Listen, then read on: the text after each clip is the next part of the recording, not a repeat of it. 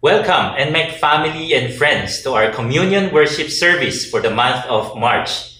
欢迎咱喜连同大家庭的兄弟姊妹及亲友参加咱三月的圣餐主日崇拜会。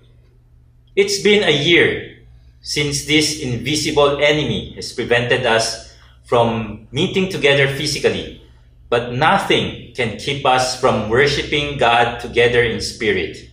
For the church is not confined to the four walls of a building, but the church is you and me coming together as we are doing now.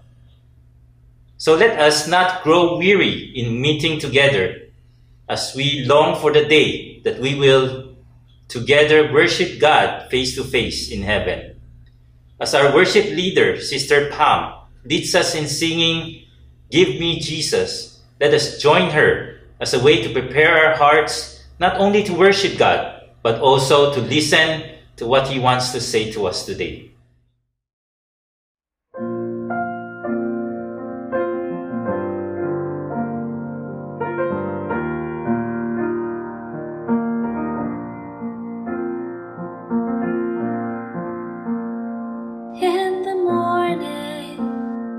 When I rise,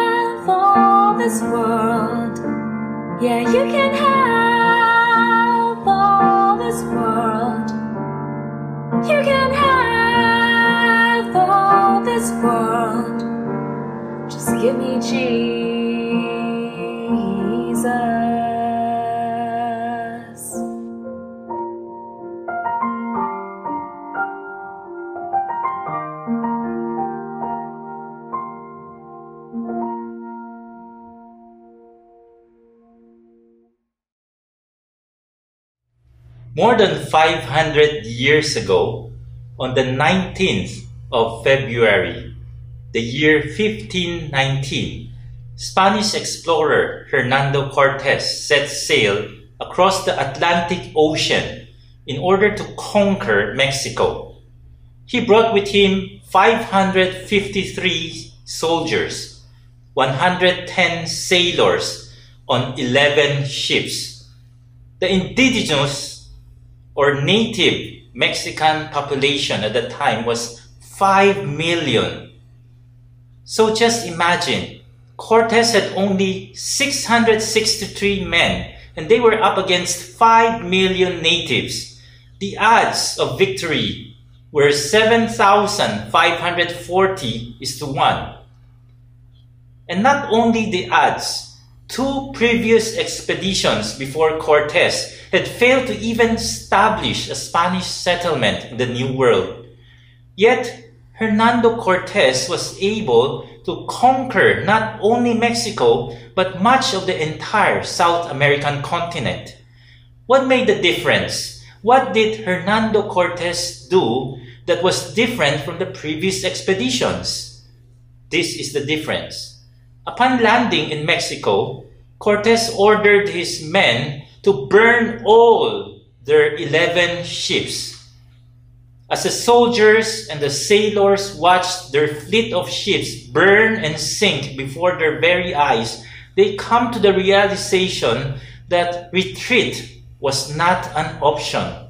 There's no turning back from this point on. Yes, the opposition was great, but without an option to retreat, they know they have to fight to the very end. You know, Brothers and sisters, there are some decisions in life that are like that. And following Jesus is one such example. Many of you are familiar with the song, I have decided to follow Jesus. No turning back, no turning back. Once you have decided to follow Jesus, you must go all in because discipleship takes total commitment. There's no option to turn back. I know some of you, when you have made that decision to follow Jesus Christ, it, it was not easy for you. You have faced opposition from your own family. There are others of you who may have been persecuted by neighbors or friends or people that you work with. Following Jesus is all or nothing. There's no such thing as half-hearted discipleship. Our theme for this year is discipling the nations finishing the mission. And for the past few Sundays, we have looked at the different features or key characteristics of essential disciple making. First, we learned that it must be authentic. And we learned this from Reverend Eugene last week. We also learned that second, it must be intentional, as Pastor Danny showed us. And third, it must be loving, Love must be the motivation behind, as Reverend Julius shared with us. Today, we will look at the fourth key or the fourth characteristic in disciple making, and that is commitment. Our passage today can be found in 1 Kings chapter 19 and also in 2 Kings chapter 2. Yes, you heard me right. 1 Kings and 2 Kings Often, when we think of discipleship, we think of Jesus and the New Testament. But the concept of discipleship actually runs throughout the entire Bible. Though not mentioned in name, discipleship can already be found even in the Old Testament. Certain prophets had disciples who contributed to the success of their ministry. Jeremiah had Baruch. In Isaiah 8, verse 16, we are told that the prophet Isaiah has his own disciples.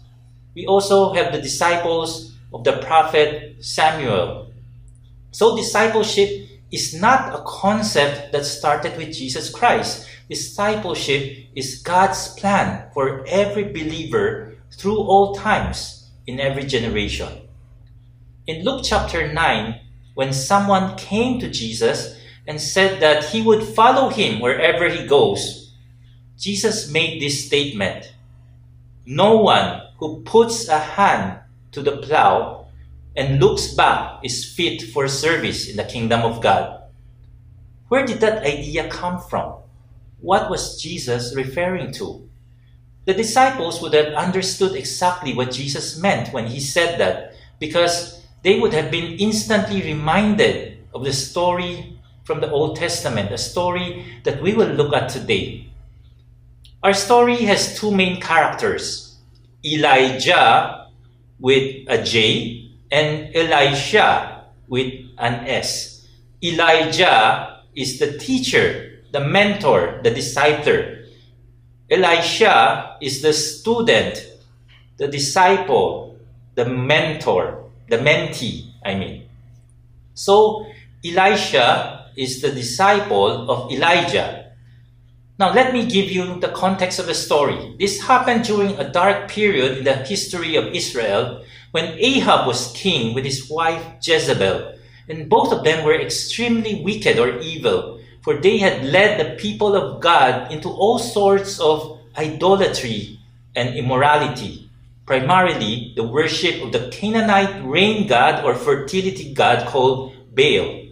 So God raised up the prophet Elijah to confront the false prophets of Baal and to call out the idolatry and wickedness of Ahab and Jezebel. We would remember Elijah as the one who called down fire from heaven in his confrontation with the false prophets of Baal on Mount Carmel. He also called forth rain in order to end the drought. After Elijah had done everything that God has called him to do, it was now time for him to pass the mantle or pass the baton on to a new prophet, which is what we will read in 1 Kings chapter 19. In this chapter, God told Elijah to anoint Elisha as his successor, to train, to mentor, to disciple him so that he will carry on his ministry when God will take him back to heaven. Here we can see that it is God's plan to anoint Elisha. It is not Elijah's plan. To disciple Elisha is God's plan. It is a divine appointment. It is a divine calling. Same thing. It is God's desire. It is part of His plan for you to be discipled.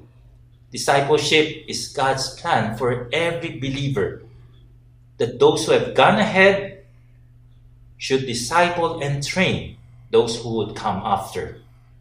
And that's where our story picks up today. So he, Elijah, went and found Elisha, who was plowing with 12 yoke of oxen before him, and he was with the 12. Some things to notice here. First, the name Elisha means God saves or God is salvation. So we can say that Elisha probably grew up in a family that believed and worshipped the one true God. Second, we don't know Elisha's exact age at this point, but at best we can tell he's somewhere between 18 and 25 years old. Third, the story tells us Elijah found him in the field plowing, meaning he's a farmer with 12 yoke of oxen. Okay? One yoke of oxen is a pair of oxen. Meaning he owns 12 pairs of oxen. That's 24 oxen. A middle class family in that day probably had one pair of oxen at the most because that's all you need to plow a small piece of land. Elijah's family had 12 pairs so Elijah most probably came from a well-to-do, from a rich family. And this also tells us that they probably had a big piece of land to need that many oxen to plow. This means he not only had many oxen, but he also had much land. And not just land, because we can see in another passage that Elisha lived in Abel Meholah, which was known as the breadbasket of Israel at that time. It was a fertile piece of land right next to the Jordan River, a prime agricultural area that is probably expensive real estate. Putting all this together, we realize that Elisha was wealthy. Land, oxen, expensive property, he had it all reminds us of the rich young ruler in Matthew chapter 19. Elisha had a successful business that could possibly sustain him for life. Well, until that moment when Elijah passed by him and cast his cloak upon him. Ten words that would turn everything in his life upside down. Elijah, the prophet, passed by, took his cloak, and put it on Elisha. Now, what is the significance of this? The mantle or the cloak or the coat, as you would prefer to call it, is a symbol of Elijah's power and authority as a prophet of God. During Old Testament times, the casting of a cloak is a form of invitation. It is an honor to become a follower of the person who cast or who owns the cloak. So the act of putting the cloak on Elisha simply means, Follow me, as I've chosen you to be my disciple. Come, follow me. And it's the same meaning as when Jesus would call his 12 disciples. And we see Elisha's response in verse 20. Elisha then left his oxen and ran after Elijah. Let me kiss my father and my mother goodbye, he said, and then I will come with you. Normally, when we make such a big decision in life, especially one that concerns our future, we would probably take some time to think about it. Carefully consider the pros and the cons before we decide. But Elisha did none of those. He didn't ask any questions. He did not deliberate or contemplate, did not dilly dally. Elisha ran after Elijah. You know, the call to discipleship is a call to choose, and Elisha chose to follow. True disciples immediately respond to the call and make a decision to follow God. Why? Because true disciples recognize the eternal worth of following Jesus Christ. Just like the man in Jesus' parable in Matthew chapter 13, when he found a pearl of great price, he went at once and sold all that he had and brought that pearl. You know, even Elijah was surprised by Elisha's response. He told him, Go back again, for what have I done to you? This sounds a little weird. But what Elijah meant here was, this is not my idea. This is God's idea. I'm just being obedient to Him. He is the one who called you. So it is up to you to respond to God. Do whatever He calls you to do. Elisha simply asked for some time to cut all his ties and put his matters in order. Now let's look at what he did. Next verse. Elisha took his yoke of oxen and slaughtered them he burned the plowing equipment to cook the meat and gave it to the people, and they ate. Then he set out to follow Elijah and became his servant. I want you to imagine what had just happened. Elisha had just killed his oxen, generously gave it away to people in need, and he sacrificed not just the oxen, but also the yokes of the oxen, the plowing instruments that he had been using in farming. Did you realize what he just did? He used the yokes to start a fire, cooked the oxen, gave it to others, and left in order to follow Elijah. What is the significance of this? Elisha made sure na wala na siyang babalikan pa. He burned all the bridges to his past before following Elijah. For him, there was no turning back just like what Hernando Cortez did when he burned all their ships. That's how committed Elisha was to follow God. Today, it's like a person who has a successful and growing business and he sells everything and gives away all the proceeds in order to follow Jesus Christ. Remember the rich young ruler three weeks ago? He's the exact opposite of Elisha. But Jesus reminds us you cannot serve both God and money. And just like that, Elisha cut all the ties with everything he possessed his business, his family, his entire way of life. By burning his ships, there's nothing that will hold him back from following God. You know, this is so different from the way we would normally act isn't it? This is so different from the way the rich young ruler responded. Most of us, we would rather keep our options open, right? Maybe we should first discuss this with our family, in which they may try to talk some sense into us before we leave everything behind. Then, if we will insist on going, at least keep the oxen and the equipment. So just in case things don't work out with Elijah, we will have something to come back to. But no, Elijah says, I'm risking it all to follow God. He literally burns his entire business, cooks his entire future for dinner. He says goodbye to everything he knows and everything he loves in this world. He says goodbye to comfort, to convenience. You know, the call to discipleship is a call to sacrifice because true disciples are willing to give up everything to follow Jesus. And this is a personal decision that each one of us must make in our own life. You may not be plowing with oxen, and there's no prophet named Elijah who is coming up to you with his cloak. But a prophet greater than Elijah has come. His name is Jesus, and he says the following words to every single follower of his, not just to the original 12 disciples. He says to us in Luke chapter 14, if anyone comes to me and does not hate his own father and mother and wife and children and brothers and sisters, yes, and even his own life, he cannot be my disciple. So therefore, any one of you who does not renounce all that he has cannot be a disciple.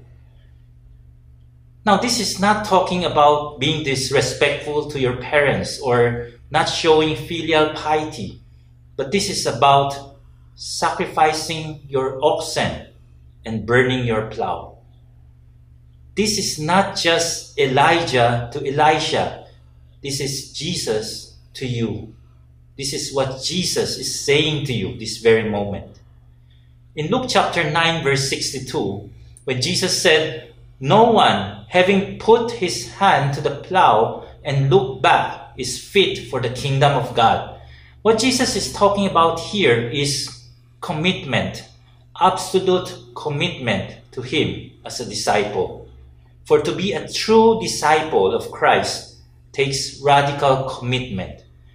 The disciples James and John left their father's fishing business, including their hired servants, in order to follow Jesus. They stood to inherit a very lucrative business, yet they still left everything to follow Jesus. Elisha sacrificed all that he had when he followed Elijah, and we must do no less. The question is, are you willing to leave everything behind to follow Jesus daily? When Jesus called his disciples, it was also an all in, no turning back call. For the call to discipleship is a call to commit. It requires single-minded, wholehearted commitment. And it starts with our priorities. Do we prioritize personal things or do we prioritize God's kingdom? Do you settle for a good job, a nice car, an easy retirement, long vacations, thinking that that is success? Or do you realize that you have been called so much more? Sadly, many Christians are giving their lives to so many other things that they missed out on the most important thing to follow Jesus Christ and to help others follow Him. The commitment required of you to be a disciple is costly. Elisha knew this would not be easy. But at that moment, he counted the cost and joyfully paid it. This kind of total commitment is key to becoming a disciple. In those six years that Elisha followed Elijah as a disciple, his commitment was often put to the test. For instance, in 2 Kings chapter 2, three times Elijah told Elisha that he was going on a long, difficult journey, first to Bethel, then to Jericho, and then to the Jordan River. Each time, Elisha gave the same response As the Lord lives and as you live, I will not leave you.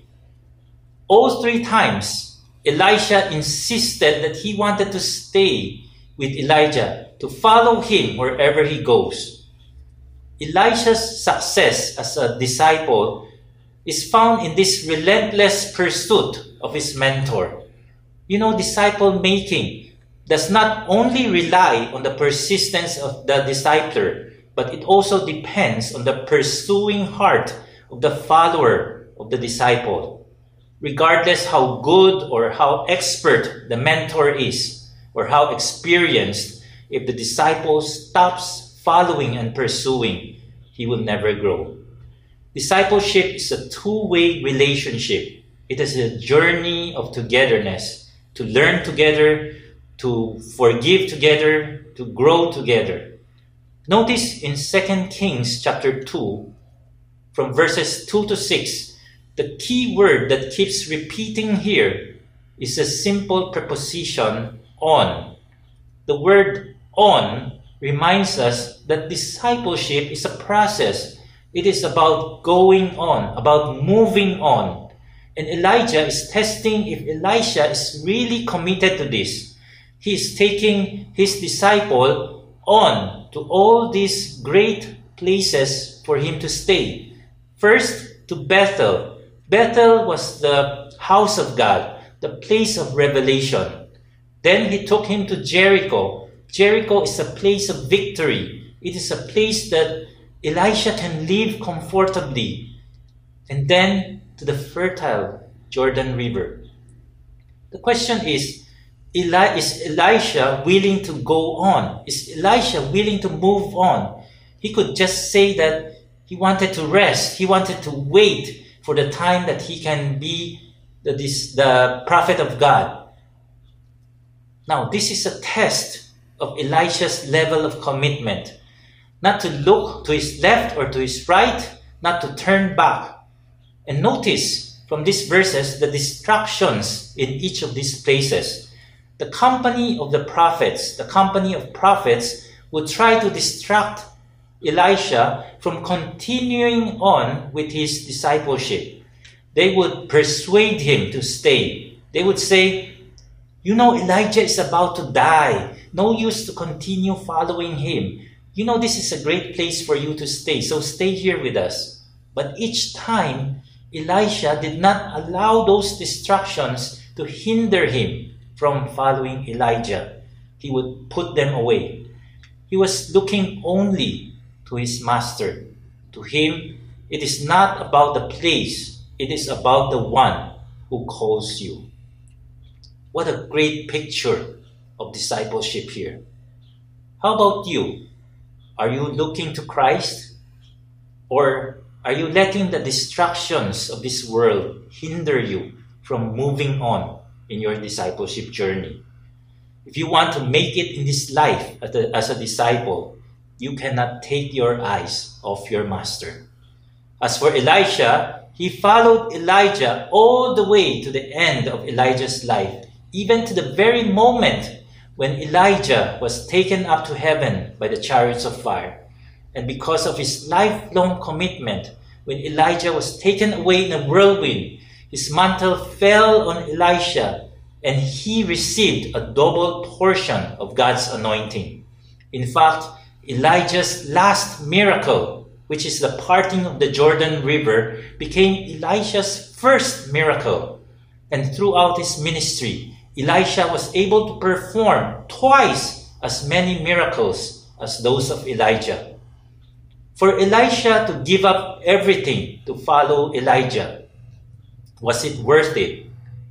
From that very day that Elisha decided to leave everything to follow Elijah, thus begins his ministry that would last for the next 50 years. And over the course of those 50 years, of which Elisha would confront kings and help shape the future of a nation, he would witness miracles, he would provide food for people in need, like the widow's oil. He would resurrect the son of the Shunammite woman. He would even float an axe head on the surface of the water. You know, if Elisha has not given himself to be a disciple to Elijah, then he would probably have remained a farmer in his hometown all his life and never performed or witnessed those amazing miracles that have blessed the lives of so many. Did he make the right decision? Well, think again. You can look at his life. Over 50 years from the story we just read, he would see God perform supernatural miracle one after another right in front of his very eyes. Yes, if he had just stayed home, he could have lived a nice normal life and died a nice normal death.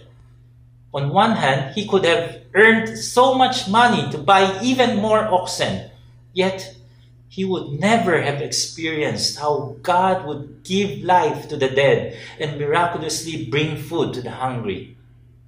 So, which is the better choice? That's for you to answer. I may not know which choice is better for you, but I do know that you will not regret giving your everything, your all to God. Elisha had no idea what God had in store for him when he left behind those 24 oxen. It seemed like a big sacrifice, but it was nothing compared to what God was calling him to do. I submit to you today, brothers and sisters, that nothing this world offers you can compare to what God is calling you to do. So don't settle for worldly pursuits don't settle for hollow pleasures and fading possessions. Don't settle for what you so often see around you. Monotonous, go through the motions, casual Christianity. Brothers and sisters, you have been created for so much more. You have been created to live an eternally significant life. The call to follow Christ is a call to lay aside our pride, our comfort, our convenience, our safety, our preferences, our possessions, our reputations, our family, even our very own life to make the life of Christ known in the world around us, no matter what that may cost us. Let me end with this story. I've shared it once before. A century ago, there's a group of missionaries called one way missionaries. They were called one way missionaries because they would purchase single tickets to the mission field without the return ticket. And instead of suitcases, they would pack their few earthly belongings inside coffins. As they sailed out to their mission field, they know they were saying goodbye to everyone they loved, to everything they knew. They know they would probably never return home again. A.W. Milne was one of those missionaries. He set sail for an island in the South Pacific, knowing full well that the head hunters who lived there had martyred every missionary before him. Milne did not fear for his life because he had already died to himself. His coffin was already packed, it was ready. He surrendered his whole life to follow Christ and to serve him. For 35 years, he lived among that tribe and loved the people. When he died, tribe members buried him in the middle of their village and inscribed this on his tombstone. When he came, there was no light. When he left, there was no darkness. That's a life of commitment and complete surrender. Brothers and sisters, the purpose of life is not simply to arrive safely at death. The purpose of life is to go all in and all out for the one who is all in all. And when you do, when you surrender your whole life on the altar, there's no telling what God can do. through you. It's all or nothing, now or never. The question is are you in or are you out? As a response song is being sung, I want you to reflect how committed are you right now in following Christ? And I want you to renew your commitment before the Lord today.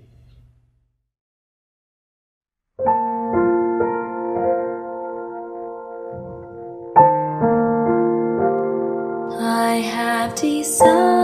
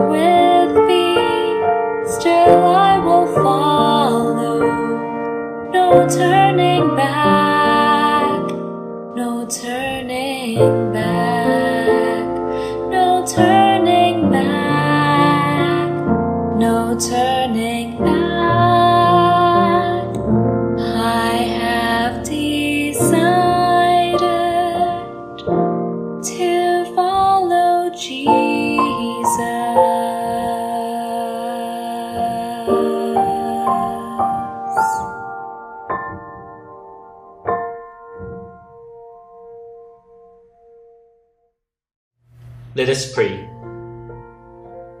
Thank you, Father, for your word. Thank you, Holy Spirit, for speaking to us. Thank you for the beautiful picture of discipleship through the prophet Elisha, for the incredible example he has given of what it truly means to be a disciple. Father, examine our heart as we evaluate ourselves. Are we really committed in following Christ? Are we willing to risk it all for your sake and for your kingdom? Father, help us not to follow what the world tells us that the purpose of our life is to get a great education, put up a successful business, have a great career, make great money, settle down with a great marriage and family. For the purpose of our life is to love a great God and accomplish a great commission. Help us not to cruise through life with a casual, comfortable Christianity, but to constantly remind ourselves that you have called us to so much more, to be your partners in witnessing the amazing things you are doing in people's lives and in our world. Help us to be part of it and not just settle for things that won't last. Yes, the commitment required of us may be costly, but the reward that awaits us is eternal. So may we keep our eyes on you in everything we do, to walk with you in every way. May your Spirit search our heart and help us to identify those things that take first place in our life. Examine our money, our possessions, our stuff, our relationships. Help us to repent of our idolatries, repent of the idols that are now in our heart. Turn our eyes away from the glamour and the glitter of riches in this world to look to the cross. Enable us to die daily a little more to our pride, to our comforts, to our successes, to our ambitions, to our addictions, and give us the ability to lay them aside so that we can follow you with our whole heart and find our security in you and not from anything that we have in this life. Lord, may it be our desire to be submitted to you in every moment, in every way in our lives, in our words and our deeds, to trust in you and follow after you with all our hearts. Help us to be an Elisha that is all in, that is radical and unwavering in our commitment to you, and not only to be a committed disciple, but be willing to make disciples. Help us be an Elijah to reach out and disciple others as well. Thank you, and we pray this in the name of our Lord Jesus Christ. And all of God's people say, Amen.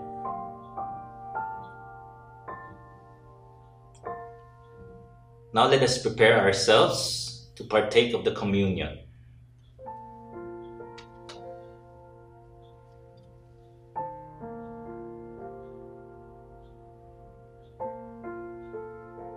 Jesus gave us the ultimate example of what it means to be a disciple. He is the Son of God who dwells in perfection with the Heavenly Father. But for your sake, He chose to give up everything His riches, His comfort, His kingly garments, even His own life. He did not choose to stay in the palaces of kings, but He lived a poor, humble, and ordinary life. He relinquished all His riches, His honor, His glory, His possessions, so that He can be our servant, just as Elisha chose to become Elijah's servant. The call to discipleship is a call to choose, to sacrifice, and to commit. Jesus did all those for us. He completed his mission by giving up his very life on the cross for you and me to pay for our sins so that we may have life everlasting. The Lord Jesus, on the night that he was betrayed, he took bread. When he had given thanks, he broke it and said, This is my body given up for you. Do this in remembrance of me. 耶稣受杯一面，摕起饼来，祝谢，就必会讲：这个是我的身体为恁放撒， 恁就安尼行，为就是纪念我。咱恭敬三合来领受纪念书。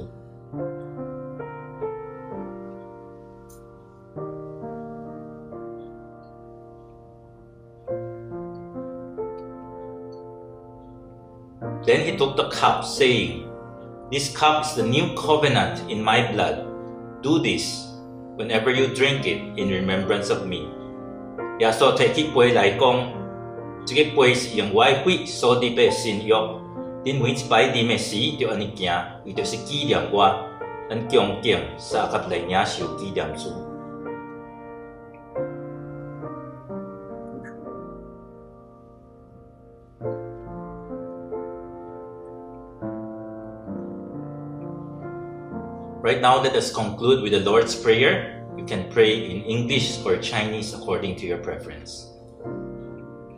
阮伫天里爸，愿你的名做圣，你的国降臨，你的旨意伫食伫地頂，親像伫天頂。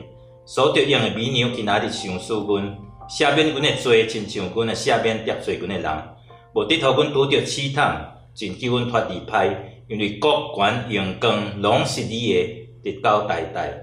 心境所願。Now for questions for a reflection. And possible action points for the week. First, what are you willing to do in committing to become a disciple of Jesus Christ?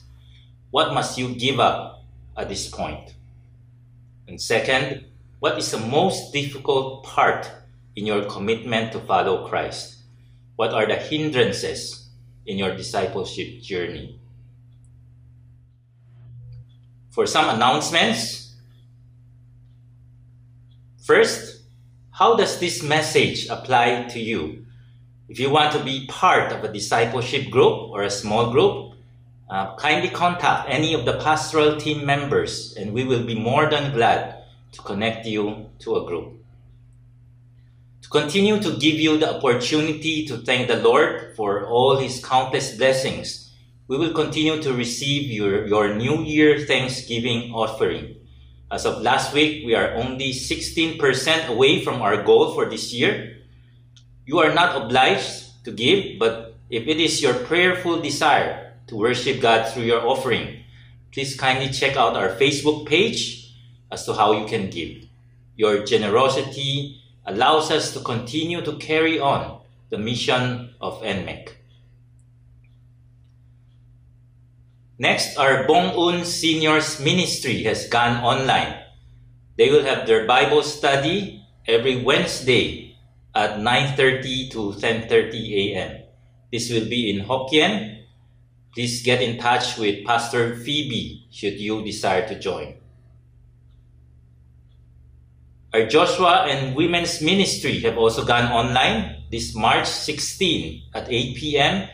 We will have a Bible study video series on YouTube entitled Modeling a Life of Obedience, Part 1. Reverend Elson Lau, the senior pastor of United Evangelical Church of Green Hills Metro East, will share on the topic Consistent Courage in Tough Times. For our Bispro ministry, we will conduct a live webinar on March 23 with Brother Daniel Yu speaking on QR code payments. Please check our Facebook page and Viber group for more details. Please reserve the dates. April 1st. Yes, I'm not joking, though that's April Fool's. April 1st at 8 p.m we will come together as a church to have communion to celebrate the events of the Holy Week. And for the 4th of April, that's Resurrection Sunday, we will join together to worship uh, through Facebook premiere at 9 a.m. Next, if you have family members, relatives, and friends who are in need of counseling, please get in touch with Pastor Jin Chan to schedule a counseling session. You can visit our Facebook page and make Joyful Hope for details. If you have kids from 4 to 12 years old, they are welcome to join our Sunday School Kids Worship Online that is being held via Zoom every Sunday starting at 10 a.m. For first time attendees, kindly register at our Facebook page. Our Engaged Youth Fellowship meets every Saturday at 3 p.m. via Zoom. This is open to those who are 13 to 25 years of age. Kindly contact Pastors Danny and Jaya for more details. If you have prayer concerns, you can call or text any of the pastoral staff and we will call and pray with you. If you have friends or relatives who prefer to listen to God's Word in Mandarin. We have our Mandarin worship service every Sunday at 10 a.m. This is also via Zoom. They also have Bible studies and prayer meeting during weekdays.